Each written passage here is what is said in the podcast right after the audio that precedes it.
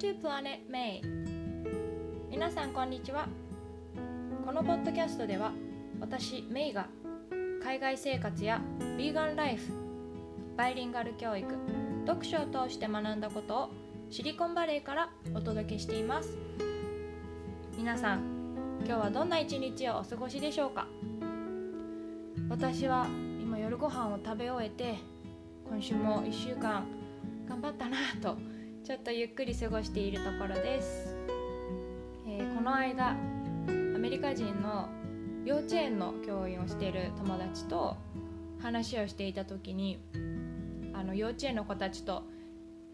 絵を描くクラフトの授業をしていて彼女が、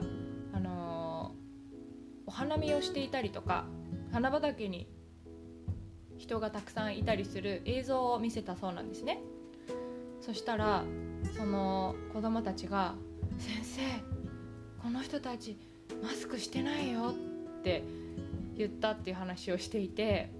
まあ、彼女はすかさず「あこれはコロナになる前のあのビデオだから心配しないで大丈夫だよ」って説明したんだよねっていう話をしていてで今日あの私もオンラインの授業をしていてちょっとそれを思い出すことがあったのでお話ししたいと思います。あの毎週オンラインのこのサマースクールで私の勤めてる学校ではテーマが決まっているんですけれども今週のテーマが Let's be a time traveler っていうテーマだったので、まあ、恐竜のことを一緒に学んだりとか昔の人がどんな道具を使っていたかを学んだりとかそういうあのまあ、工作したり絵を描いたりクラフトの授業をしていたんですけれどもその時に、まあ、今日ちょうどタイムマシーンを作る絵本を読んだんですね。で読み終わった後に子供たちに私が過去と未来もしタイムマシンがあってどっちも行けるとしたらどっちに行きたいって聞いたんですそしたらまあ、過去を選んだこと未来を選んだこと分かれたんですけれども過去を選んだ子は学校に通ってたコロナの前に戻りたいって言ったんです。でそれを聞いて私はもうほんと胸が締め付けられる思いで,、うん、で未来を選んだ子たちも最初はこう大人になった自分の顔見てみたいとかなんか今はアプリで自分がおばあちゃんになった時の顔が見られるんだけど本当にそうなるかちょっと見てみたいとか言ってたんですけどでも最後に未来を選んだ子たちの中でもでも大人になった時にまだコロナがあったら悲しいから見たくないなって言ったんですね。でそれを聞いてあのまあ私はね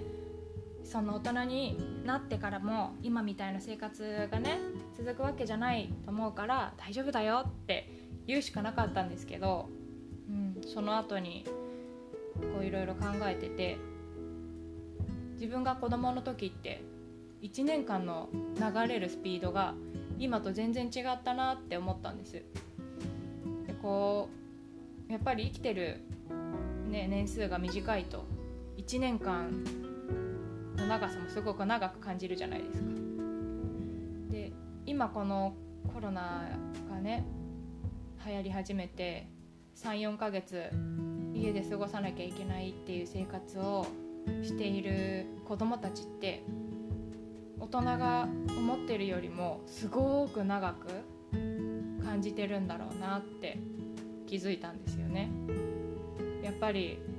うん、外で友達と遊んだり楽しくおしゃべりしながらランチ食べたり子供だってね大人だってももちろんですけどしたいだろうなと思ってそれを聞いてすごく、うん、何かできることがあったらって考えさせられました、うん、今日はそんなアメリカの小学校で働いて、えー、思ったことについてちょっとお話ししたいんですけれどもまあアメリカで育った友達とかにもアメリカの小学校、まあ、アメリカの文化としてイベントは大人も子供も本当に楽しんでやるんだよっていうのは聞いてたんですけれどもあの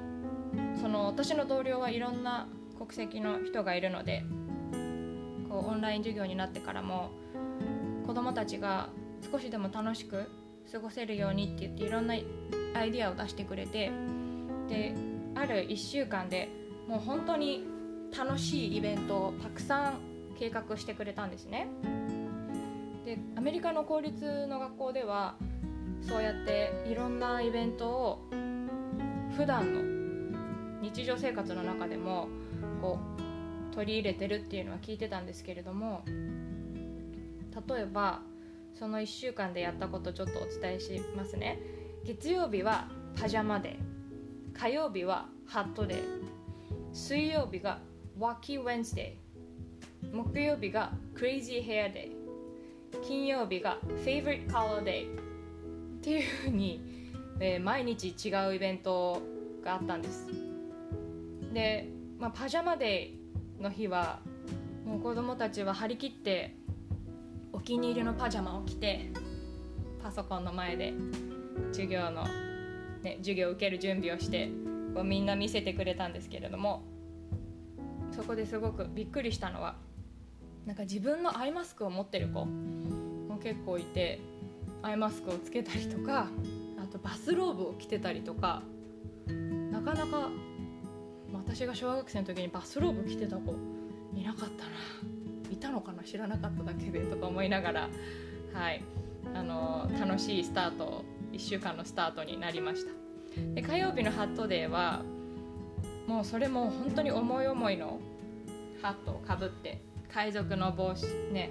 帽子かぶってる子とかあとあのシェフが使ってるような白いこう縦長の帽子をかぶってる子とか麦わら帽子の子とかケーキの形の帽子の子とかいてそれもすごく楽しかったんですけれどもで水曜日の「ワキ・ウェンスデイ」っていうのは私も知らなかったんですがこれはあのドクター・スースっていう児童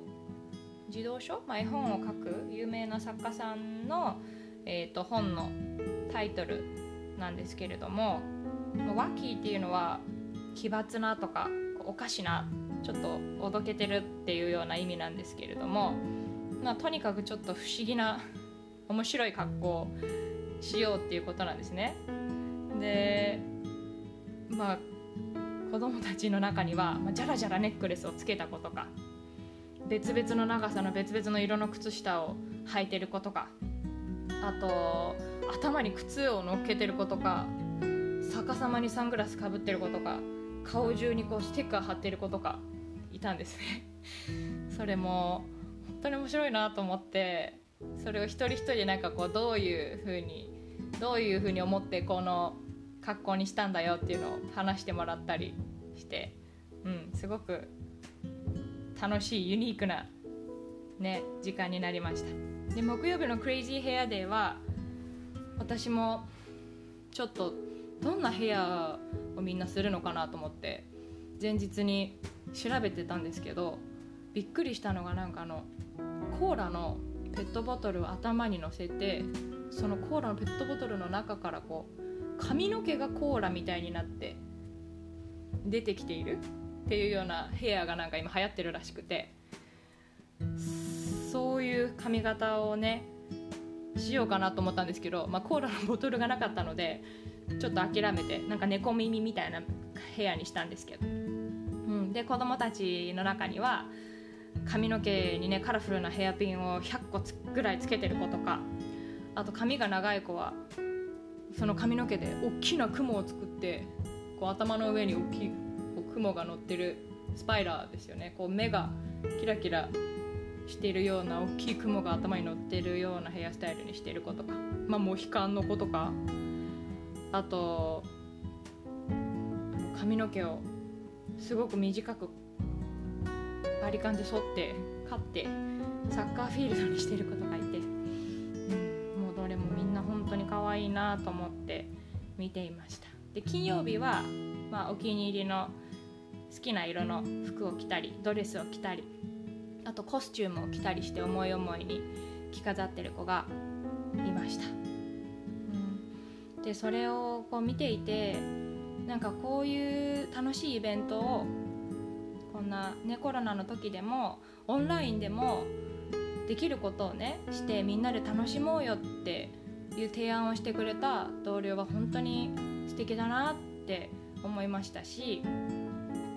そんな時でもこうやってなんだろうイベントを保護者の方も一緒になって楽しもうって子供と一緒に思いっきりやろうって言ってすごい朝からね準備してくれたと思うんです。でそういうのも本当に素敵だなと思って。でまあ今ねカリフォルニアは数日前に1日で1000人以上の方がコロナで亡くなったんですね。でまあそういう状態なのでなかなかやっぱり外に、うん、出てこう1回オープンしたお店もまたクローズしたりとか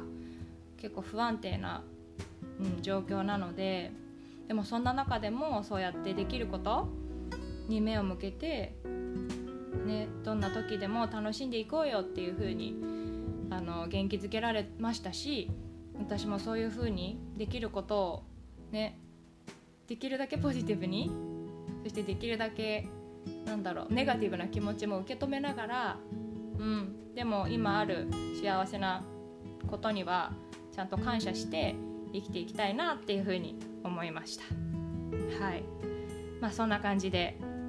日本でもねすごく日本では一生懸命勉強する場所っていう、ね、学校はイメージだったのでこんな風な楽しい過ごし方もできたらいいんじゃないかなっていう風に思いました、まあ、別にそのね服をいろんな好きな服を着てても勉強が始まったらみんな集中して切り替えてますし髪の毛がね面白い髪型だからって勉強に支障があるわけではないと思うので、まあ、もちろんね周りの子の迷惑になるぐらいすごい大きいものかぶってるとかだったらちょっとあれですけど、うん、だからそういう楽しいことがねもっとみんなでシェアできたらいいなっていうふうにも思いました。はい。じゃあちょっと長くなりましたが今日も最後まで聞いてくださってどうもありがとうございましたそれでは素敵な週末をお過ごしくださいではでは See you next time!